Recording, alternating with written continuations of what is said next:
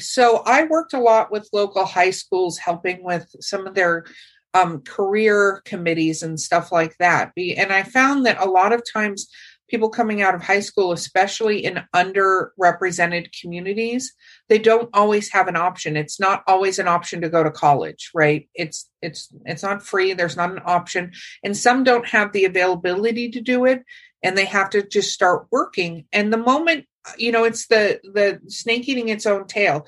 You want somebody to come into the area to, but they can't come into the area unless they have experience, but they can't get experience until they're let into the area. And so if you don't go, okay, wait, we have to break this cycle. This doesn't work. So we started with, we have three programs that we're doing, but the first one was called Jumpstart.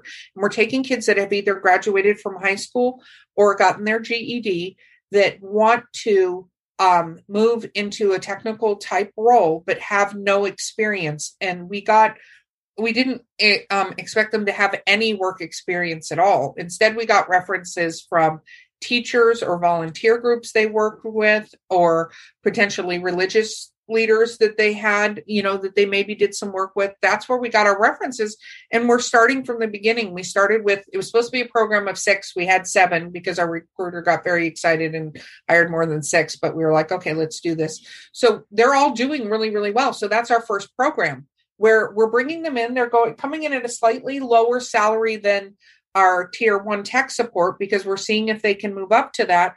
But the end of the program, which is in within six months, is they get to apply for one of our tech support positions and they will get paid what our tier one tech support get paid because we believe in pay banding for a position, not the person.